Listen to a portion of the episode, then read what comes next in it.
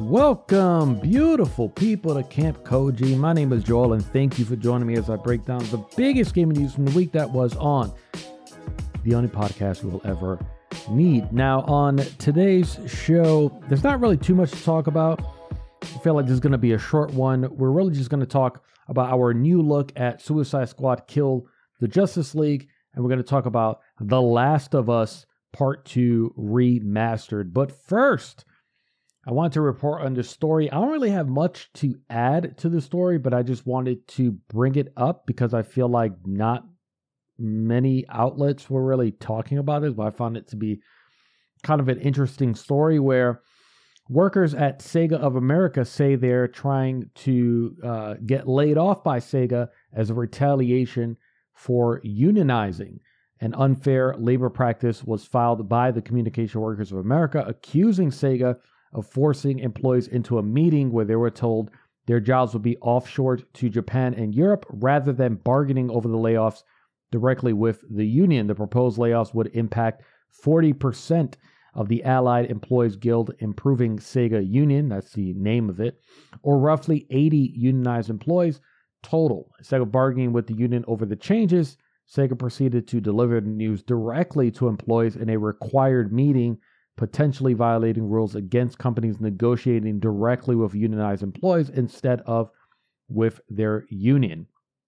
Now, this particular union is one of the biggest ones to have formed in the video game industry so far and is unique in encompassing employees from all different types of roles rather than being department specific. So I just kind of want to bring this up. I felt like it was kind of an important piece of news, especially since we have layoffs every single week. There are definitely going to be more layoffs. We briefly shout out at the end uh, of this episode. But yeah, I, I, don't really have too much to add here because I'm going to be honest, I don't really know exactly how this is supposed to work exactly in terms of like if you have to cut some of your labor down. Uh, do you are, are companies forced to enter into negotiations with a union? Like, I don't understand what those negotiations will look like. Don't uh, companies still have the power to at will just let anyone go as long as there's no evidence of it being retaliatory uh, or done in retaliation? But then the other side of this is that, you know, it, it is kind of interesting. You're talking about 40% of that union, so roughly 80 employees are uh, are being laid off. That's pretty interesting. That means that this union is made up of less than 200 members but I'm sure that Sega should be more than 200 people.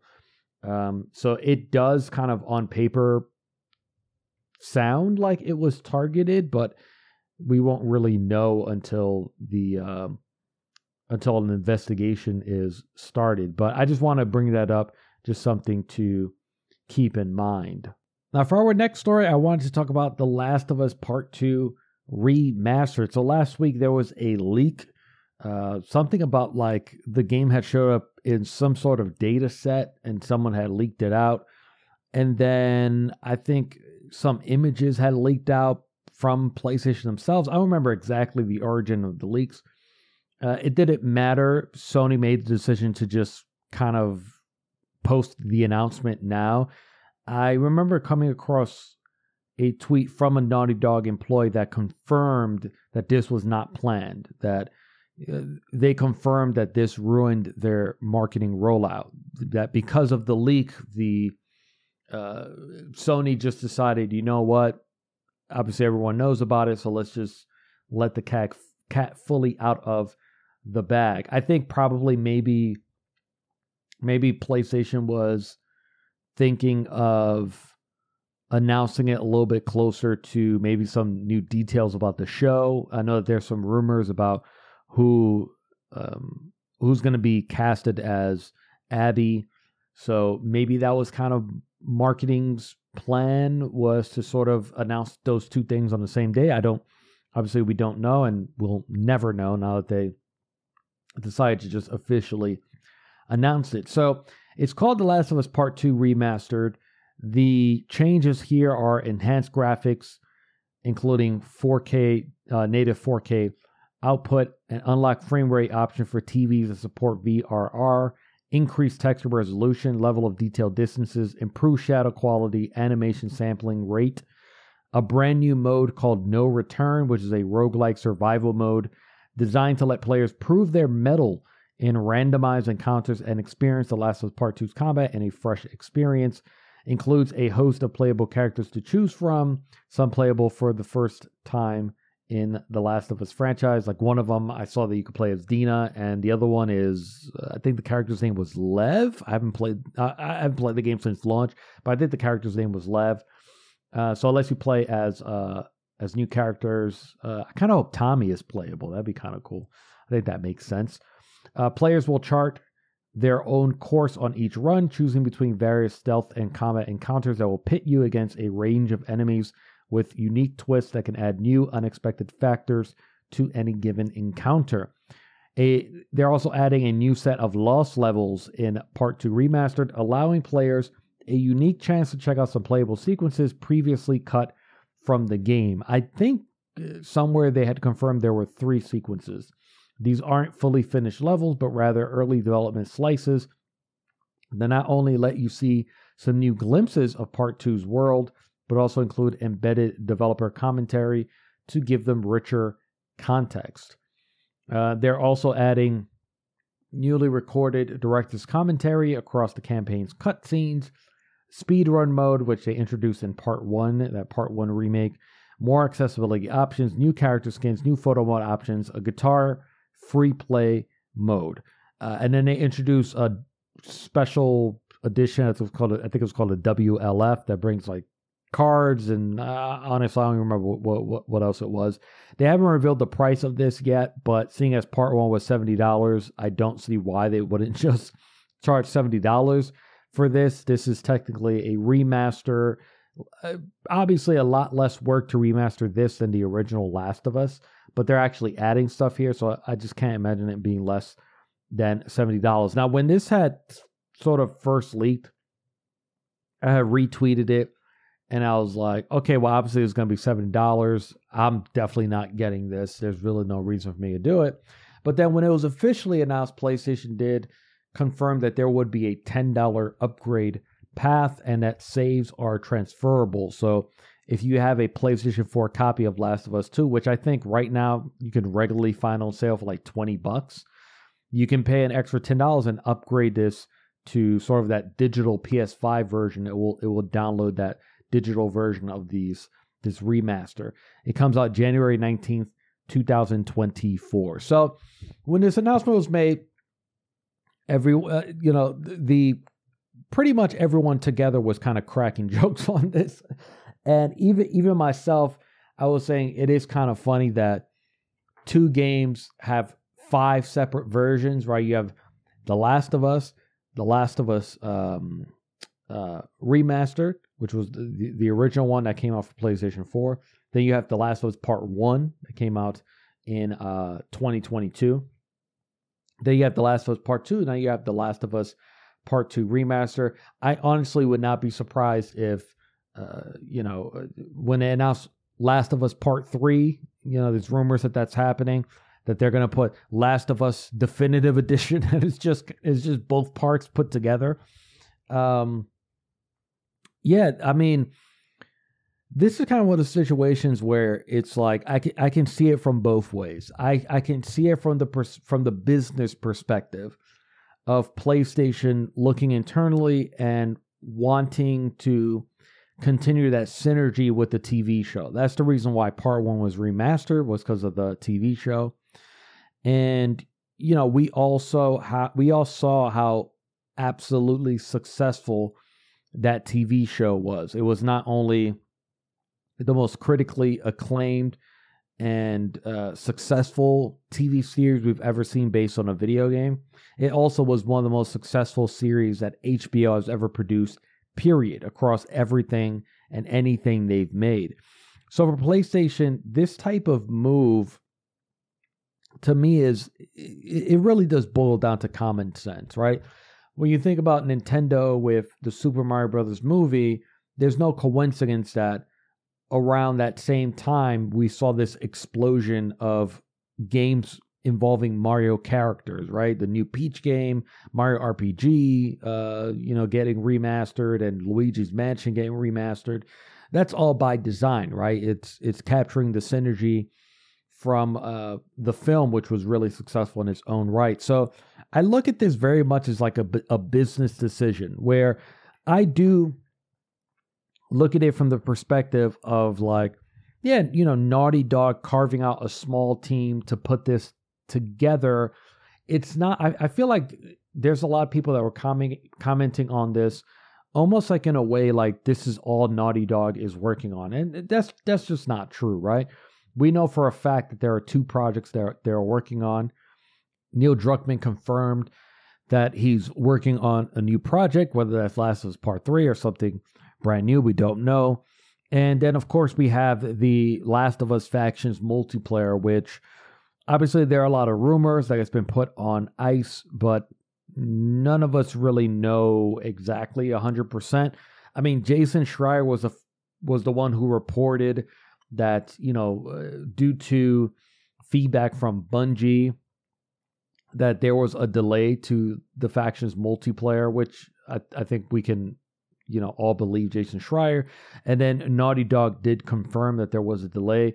But then there's also been some some of these rumors that it's been canceled. We we really don't know that for um, for a fact. I do think that PlayStation is just sort of in a bit of a reevaluation phase right now with a lot of their live service stuff. So to me, building out a small team to capitalize on uh, you know the excitement of the TV show, especially with uh, you know the second season that's going to begin filming very soon. I get it, like I get it from a business perspective, but then the other side of it is the reason why this has become such a big deal, like Naughty Dog sort of remastering these these older titles, is not you know just the frequency or even just the question of like okay this game came out like three years ago do we really need a remaster first of all the remaster isn't really for people who have played the game before like let's be honest it's really supposed to be for for uh for new players which is why i think playstation did that $10 upgrade path because there are new features here for the last of us part one that remake was just like a straight remake. They didn't add anything new to it. They just modernized the combat and obviously make made it look and play better. But it's not like what they did with this part two remaster, where they're adding a bunch of you know really a bunch of modes that I think are appealing to people who are fans of the series. I think for part one, even if you're a fan of The Last of Us, you could just sort of skip it. There's really not what you know outside of a speed run mode you know um there really wasn't much added there they're adding a lot here to part two where they're offering sort of uh, an upgrade path but the reason why this is such a big deal is just more playstation you know playstation is having a it's definitely had one of its worst years ever i think 2023 is one of the worst years for playstation and it, it's weird because it doesn't feel like it's one of their worst because they're still selling so many consoles, right? Um, it's not like that has slowed down. But in terms of production, in terms of what's expected from PlayStation, it's definitely one of their weaker years and one of their weaker moments, mainly because I think their fan base has absolutely no idea what's what's coming, like what's next, right? They know that Wolverine is something they can look forward to. Um, who knows if that'll come out next year? We we we don't really know. But there's also just the issue of like, well, what's what's everyone else doing? Like, what's Sucker Punch doing? What's what's Guerrilla doing? What's Santa Monica doing right now? They're not really revealing any of those things. And when you look at the these two things put together, the year that Sony has had, the fact that They've only dropped a single exclusive this year with Spider Man 2. The only other game that they published this year, I could be wrong, but I felt like it was one of the only other games, was MLB The Show, which obviously is, is no longer PlayStation exclusive, right? So you take that and then you combine it with the fact that they really don't have a roadmap, right? Uh, when you look at obviously their main co- competitor with Xbox, Xbox has revealed this pretty large slate of games. And even though there's a lot of them where there's this question about like, okay, when is this going to come out or what happened to things like Everwild, Everwild and Perfect Dark or Fable, there's still like a lot for fans to look uh, forward to. Even next year with Towerborn, it's looking like finally likely that Hellblade 2 is coming out next year. You sort of have a little bit of an idea of what to expect next year. Avowed looks like it might be ready uh, for next year for Xbox.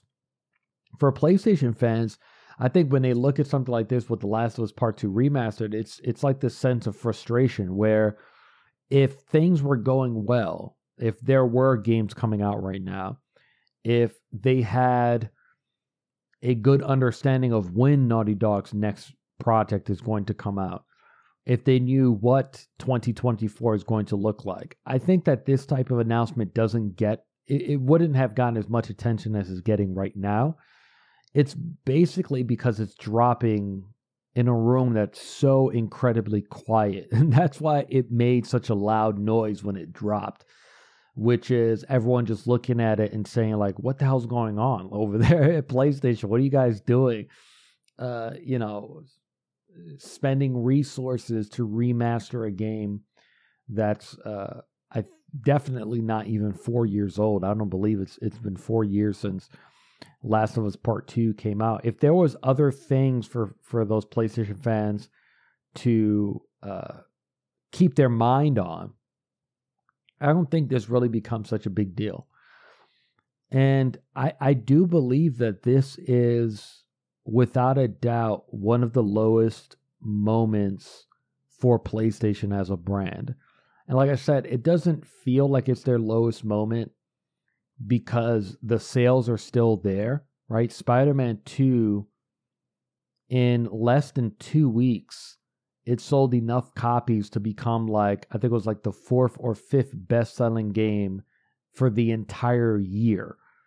So, PlayStation, when you look at the sales charts and you look at the console hardware that's moving, it's looking, it looks so good for them but it really isn't right? From from kind of anything else any other metric in terms of games that, that came out this year games that are planned you know their their fans don't really have a proper roadmap to be excited about or look forward to. Playstation vr 2 is really not doing very well right? Um they you know i think a lot of fans are looking at playstation and saying you guys are making a lot of things that are not really for all of us.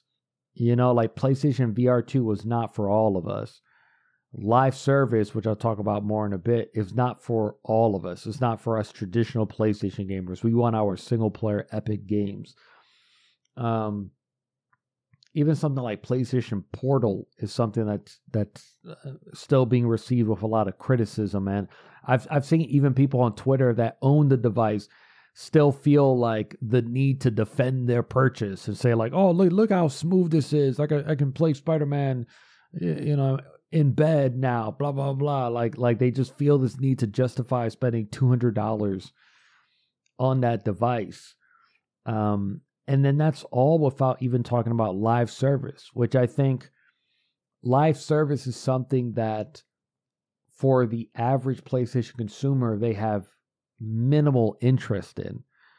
And I think that live service has become such a corrupted word in our industry and look rightfully corrupted i want to i want to make it seem like like you know fans corrupted it you know it was something that companies themselves corrupted that term live service where those two words at one point uh, you know were attached to games like Team Fortress 2, for example, like that's like a true live service game where you feel like it's it's it's updated and things are added to a game that you're continuously playing. And it's not really framed in this way of like hey i want you, i want you to keep playing my game so i can find new ways to sell you stuff right? That's really what live service has been morphed into.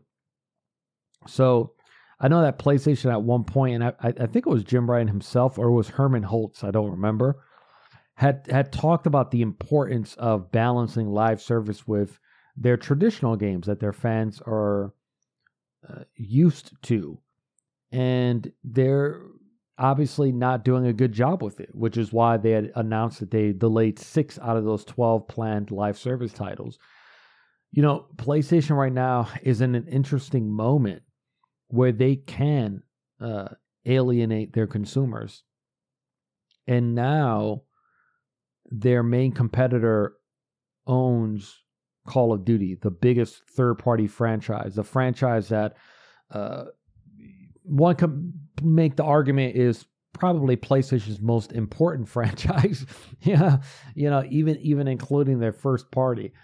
And now every single Call of Duty that's bought on PlayStation, PlayStation has to give uh, Microsoft a, a cut of that sale, right? They're, they have to give their main competitor a cut of that sale. It's just like I said, it's they really are at this. I want to call it a make or break or like a, for, a fork in the road kind of thing. You know, I, I think it would be I would be going too far if I sit here and say like let you know start counting Sony out. But I think that the decisions that they make uh, within like the next few months, especially with Jim Ryan leaving, a brand new CEO having to come in and take over, it's just probably it, it's going to be a period for PlayStation. It's going to be the, one of the most imperative moments in this company's history, whether it's finding the right publishers or developers to purchase because now they, I'm sure they're feeling the pressure after Microsoft's move to purchase Activision and Blizzard. But the most important thing is what's the decision that they make with their live service going forward?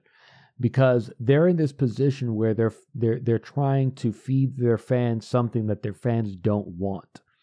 And I think that PlayStation's sort of direction needs to be really drawing a line right down the middle that clearly separates their traditional IP gaming business from this brand new games as a service venture and not mix that up.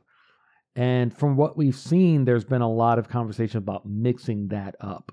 We we we saw that footage that leaked about this upcoming Horizon focused or, or, this multiplayer game that was in the Horizon universe. We know that there's the Last of Us factions, and then that leak by Jason Schreier sort of confirming what we what we all knew, which was yeah, this isn't really a multiplayer game; it's being per- positioned as a live service. And I think that the best path moving forward for PlayStation would be to once again separate those two. So you have Fairgames from Haven Studios, and I honestly can't even remember what's the name of that other live service game that they announced from that other company. Uh, Deviation Games, I think it was. Honestly, can't remember. You let those be your live service.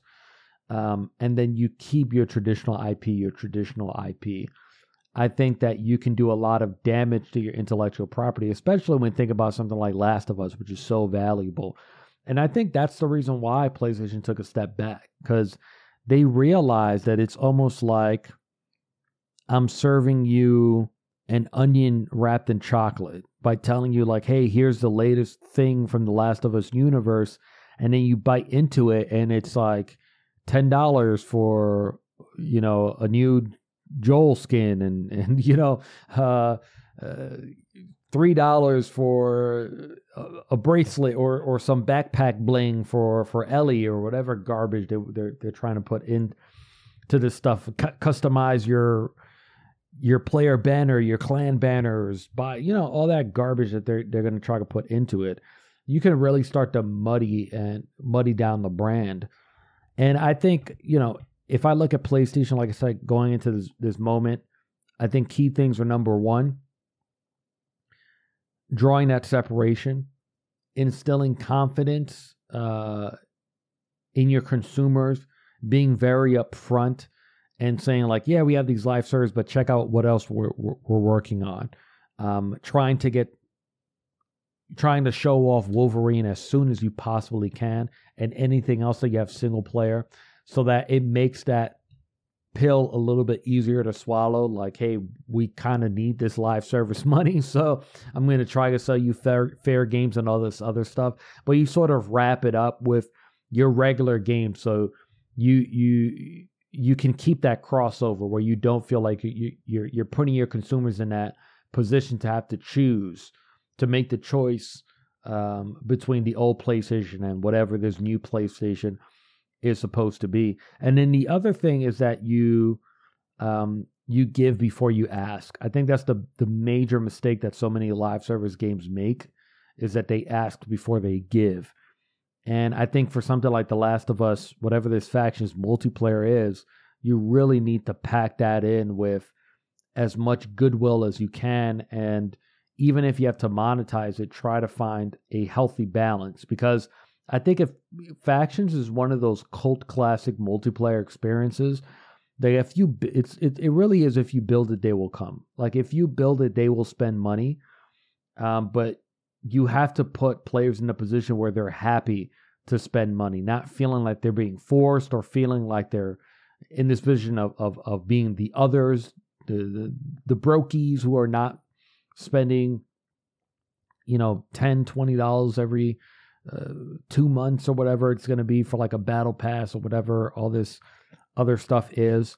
So I think it's good that they step back and and give gave gave themselves a little bit of a break because they're going to need it. And you, it, it just like you just you feel it. You can feel it in the air when it comes to even PlayStation's own fan base, where it really is the Squidward meme, where like the PlayStation players are inside and they're looking out at uh, Xbox and Nintendo having fun. Nintendo fans are like in this amazing uh, moment where there's so many great games for a system that they bought in 2017 and Xbox is more so just the excitement of Game Pass and all these new great games being added every month, uh, and you know the excitement of what's to come with all these new studios. PlayStation really is Squidward inside the house, watching everyone else have fun, and I think that's why that remastered got uh, so much criticism.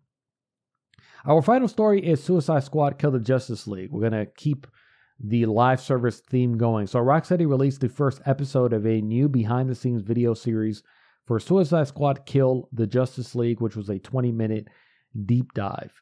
Um, I just want to say that WB did literally, and I mean literally, exactly what I said they were going to do when they delayed Suicide Squad, and I said, no, that this does not mean that they're going to erase the live service because you guys complained. This just means that uh, the game, I, I, I do believe it's because the game wasn't ready. I think it, it did need more time, but I more so believe that that at that time, which was like months ago, that they were going to go back to the drawing table, not to take out the live service, but to find a new way to market the game.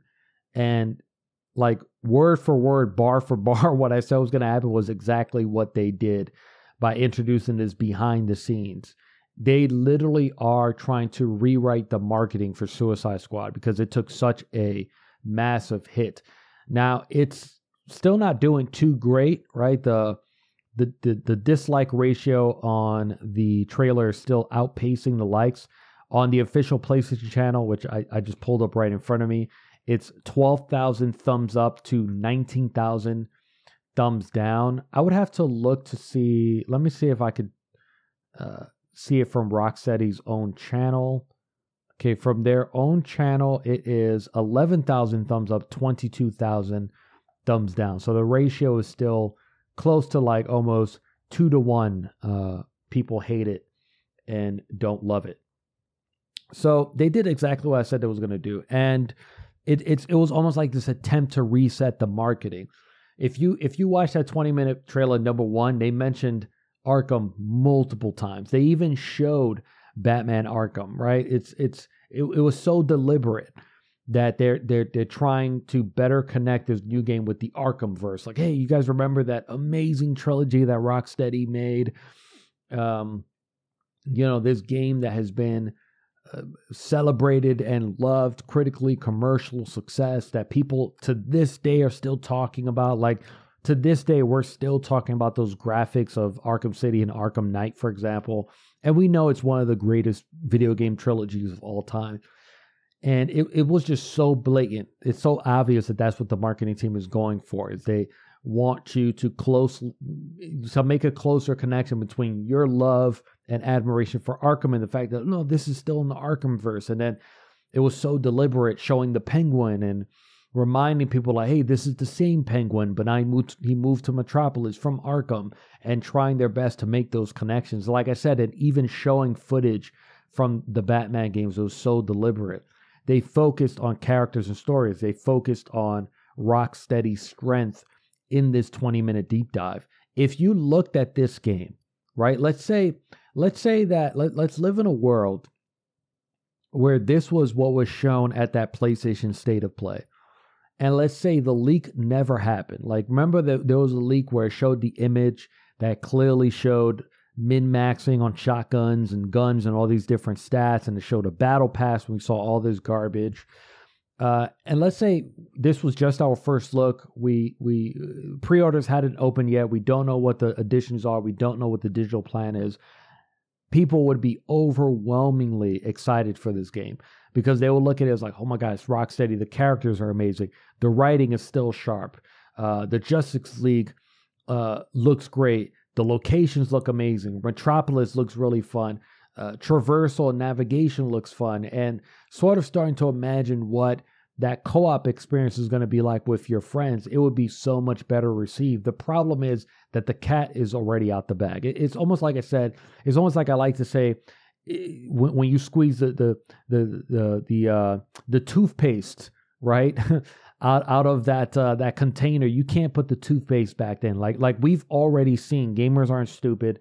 They've already seen all those live service elements. They know that they're in there, even if Warner Brothers tries their best to hide it. And that's exactly what they did in this trailer. Like they mentioned weapons, but they didn't go into the fact that this is like a looter shooter and w- parts of the game is going to be picking up new things to attach to your characters and like higher rate of fire but lower accuracy all this stupid nonsense fucking garbage that I absolutely hate. Which and it's funny because it was one of the downfalls of Gotham Knights, and and that's like the irony of all this shit that Warner Brothers is doing is like you had your lesson from War- Marvel's Avengers, right? Square Enix showed the world like, hey, you know, this probably doesn't work.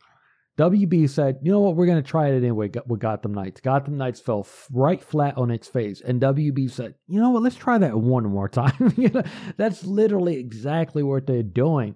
These two games are almost identical when you compare Gotham Knights to Suicide Squad in, ten, in, in terms of what it is multiplayer co op, uh, playing with heroes, but it's all about, uh, you know, min maxing your armor and your different weapons and all that stuff. And it really sucks because this game still looks amazing. It still look it first of all it still looks like it's a lot of fun in terms of traversing you can you can still clearly tell that it was made by Rocksteady. There's so much character in that city of Metropolis. The um the Suicide Squad themselves, the voice acting, the voice direction, um, the character designs, the interactions. Like I said, the direction, the motion capture, the story itself looks really, really interesting. Like I said, the dialogue looks really, really good. I think it's it, it feels like a very healthy balance from like that, you know, comedic tone of Suicide Squad while still, you know, being serious and trying to establish the stakes of this universe and the fact that they're trying to take down Justice League. This it has so much of that going for it that to me personally as a Rocksteady fanatic, I am still definitely interested in this game.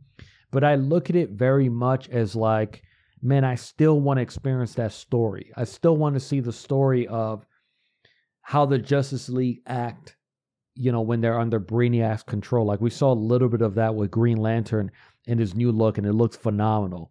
Um, but I want to see what those interactions were like with Superman. The fact that Kevin Conroy is back as Batman is, is going to be his final performance.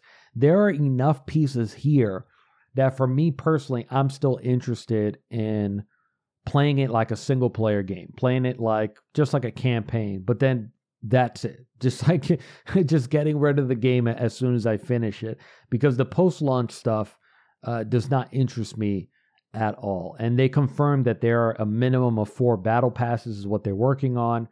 The battle pass is just like standard stuff. There's like a regular tier, there's a premium tier. They haven't announced a price for that, whatever, 10 bucks, whatever, how much is going to be. There's like a special edition that they're putting out for like I think it's like a hundred bucks. It gives you three day early access, which let's be honest, early access at this point is not early access. It's really late access for everyone else. like, hey, if you want to pay seventy dollars, you're gonna have to wait three days. I'm sorry, I'm not. I'm not. Even though this this game looks looks cool to me, I'm not giving you a hundred dollars to play this early, especially because the extra stuff in there I don't care about. I don't care about those extra skins, pre-order skins, default skins. I'm fine with that. I'm cool with it. Uh, I don't care about battle passes. With that special edition, you get like a battle pass token, so you can get one premium battle pass completely for free. I definitely don't care about that stuff. Now they did confirm that their the direction of this game or the direction of the live service is that it's very much like Marvel's Avengers, which is that they're going to be adding heroes post launch and those heroes, and then according to them, the missions will, will be uh, free of charge. So they say, yes, Suicide Squad will have regular post launch seasonal updates, earnable. Oh, excuse me. That's a key word right there. I forgot about that. Earnable at no additional cost through playing the game.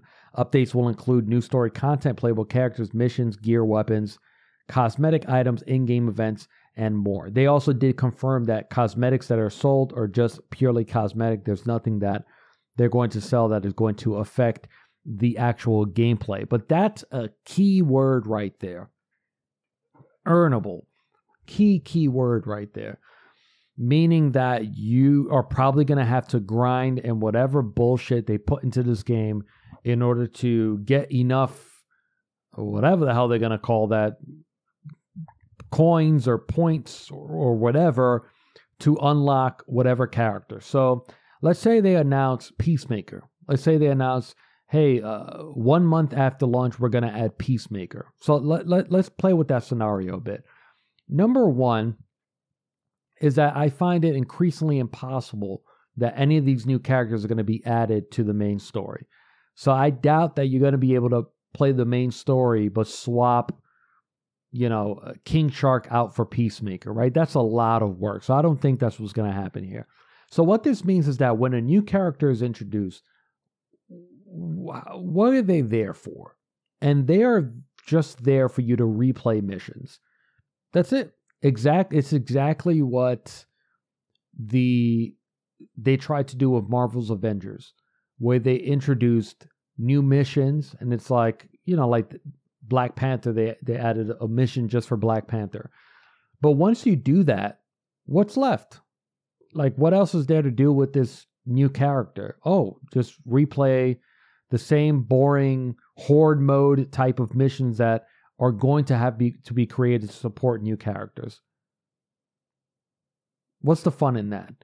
And I think the one of the most the more interesting things about this whole thing is the fact that you can clearly see that the design of Suicide Squad was affected by this pivot to live service. And it's like, I can't imagine how that must feel for Rocksteady. This is definitely why Sefton Hill and some of the other leaders at that studio just left. Because I don't know this for a fact, but I feel like this started very pure. I feel like this really did start as just a like almost like Marvel's Guardians of the Galaxy, like what Square Enix did, where it was single player, but you could swap, or or I guess maybe not just like Guardians, you were stuck with one character, but maybe with this one, it was a single player campaign. There was no co op, but you could pick whichever um, uh, squad member you wanted. And I could see that at some point in the development, they said, "Yeah, we need to, we need this to be a live service." And you could see how the design was affected. I just I just can't imagine Rocksteady knowing everything we know about that team, how true they are to their characters and their world, that they sat down when designing the game and said, "Yeah, so everyone should use guns." No, no, this this is no way. There's no way that that was part of the thought process. Um, but in order to make a game that has a live service element, where you're trying to hook people into trying to increase their builds and get a better weapon, get a p- better piece of armor, you need that. You need your green, blue, purple, legendary, gold uh, tiers of items. Like that's just standard fare for this type of garbage. And then you also see it just in the enemy design. Everyone just feels like cannon fodder. That's really all it is. The combat definitely does not look very interesting, you know, um, because you can tell that it had to be designed around this live service garbage ass element. And it's so sad to see because like I said, there's there still is this great story and this great campaign at the center of all of this. But I, am sure what's most frustrating to those developers is I, I, I guarantee that they were trying to tell the leaders at WB like this isn't gonna work. It's not. It's just not going to work because the main hook to bring people back is redoing and recycling the same missions. It all boils down to the same exact shit. It's hordes of enemies and weak points and all this garbage. Like it's just not enough. Right? It's it's not a good enough base for a live service game. That's why Avengers failed. That's why Gotham Knights failed. And that's why so many others have failed. Um, because it's just not a good foundation for it. It just doesn't make sense. And like I said, the thing about it is, I'm sure there's a lot of people that are looking at this game just like me. Like, you finish that campaign, it's like, okay, do I need to keep this game?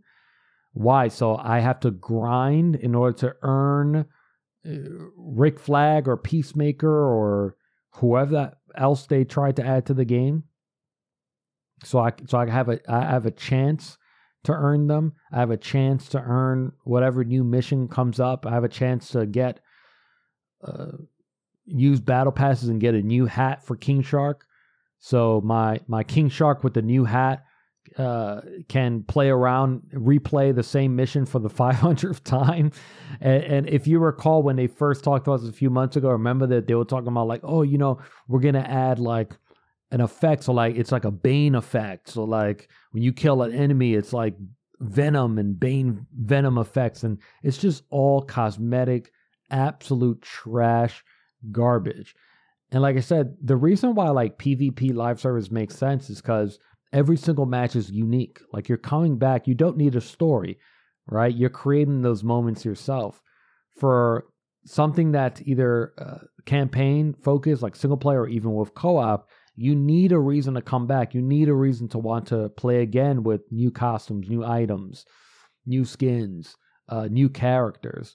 It's just not compelling enough to do like hordes of enemies or these side missions where we've already seen what it is. You can't hide it. Shoot the helicopter with the giant purple zit. Like we, we already saw all the garbage that he put out. WB has confirmed they doubled down like two weeks ago that they're doubling down on live service. Uh, they confirmed last week that Wonder Woman's there, there was like a job listing that uh, said, uh, you know, um, that they were looking for someone who, who can help maintain a live software product or game. They they kind of listed that as like that would be an important skill, not not a requirement, but it would be kind of cool if you had it. And they came forward and they said Wonder Woman is a single player action adventure game set in a dynamic open world. Um, it's not being designed as a live service, but they did reiterate that it is going to be using their patented Nemesis system that they use in their Mordor games.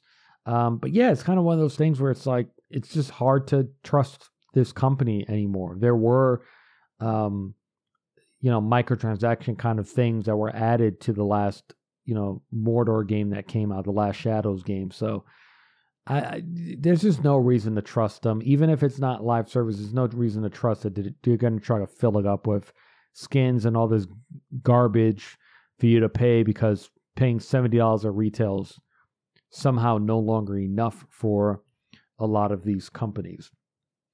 Uh, and that's really our show. There are no hot releases. I looked at it. There really weren't any really major releases. This might be the first time ever, or maybe even just like the second time in, in Koji's history that there was no releases to really talk about. There's no wrap it up uh, either this week, but a few shout outs. Shout out to 505 Games owner Digital Bros announced, well, not shout out to them, but shout out to their employees because they announced plans to cut 30% of their workforce Also, shout out to Amazon's games division employees. Amazon announced they were laying off another 180 employees after cutting 100 jobs in April. And Embracer, there's a big one. Embracer did confirm that 900 employees will let go in its second quarter. And, and it's probably not the end. Their leadership team really messed up. like, they really, really messed up. Uh, and it's kind of one of those things where it's really at the center of a lot of these layoffs, which is the mismanagement of funds and expecting the gravy train to keep on rolling and definitely spending more than you should have. Trying to use the infinite money glitch of, uh, hey, we made money, let's just invest that into growing so we can make even more money um, without kind of putting the proper contingencies in place. And there are no contingencies because to them, it's employees. It's like, all right, well, you know, they're, they're the ones we screw over first. It's like when the banks fail, right? The government's like, oh, you know, let the little guys fail. You know, these other guys are too big to fail. Uh, which, so all of it is really unfortunate. That definitely puts the layoffs number at over 7,000 for the year. Actually, might be over 7,500 now for the entire year of 2010 to 23, which is just god awful. Thank you so much for joining me. Please follow us on Twitter and YouTube at Kamp Koji for future updates. Once again, I'm Joel, and I will see you all next week.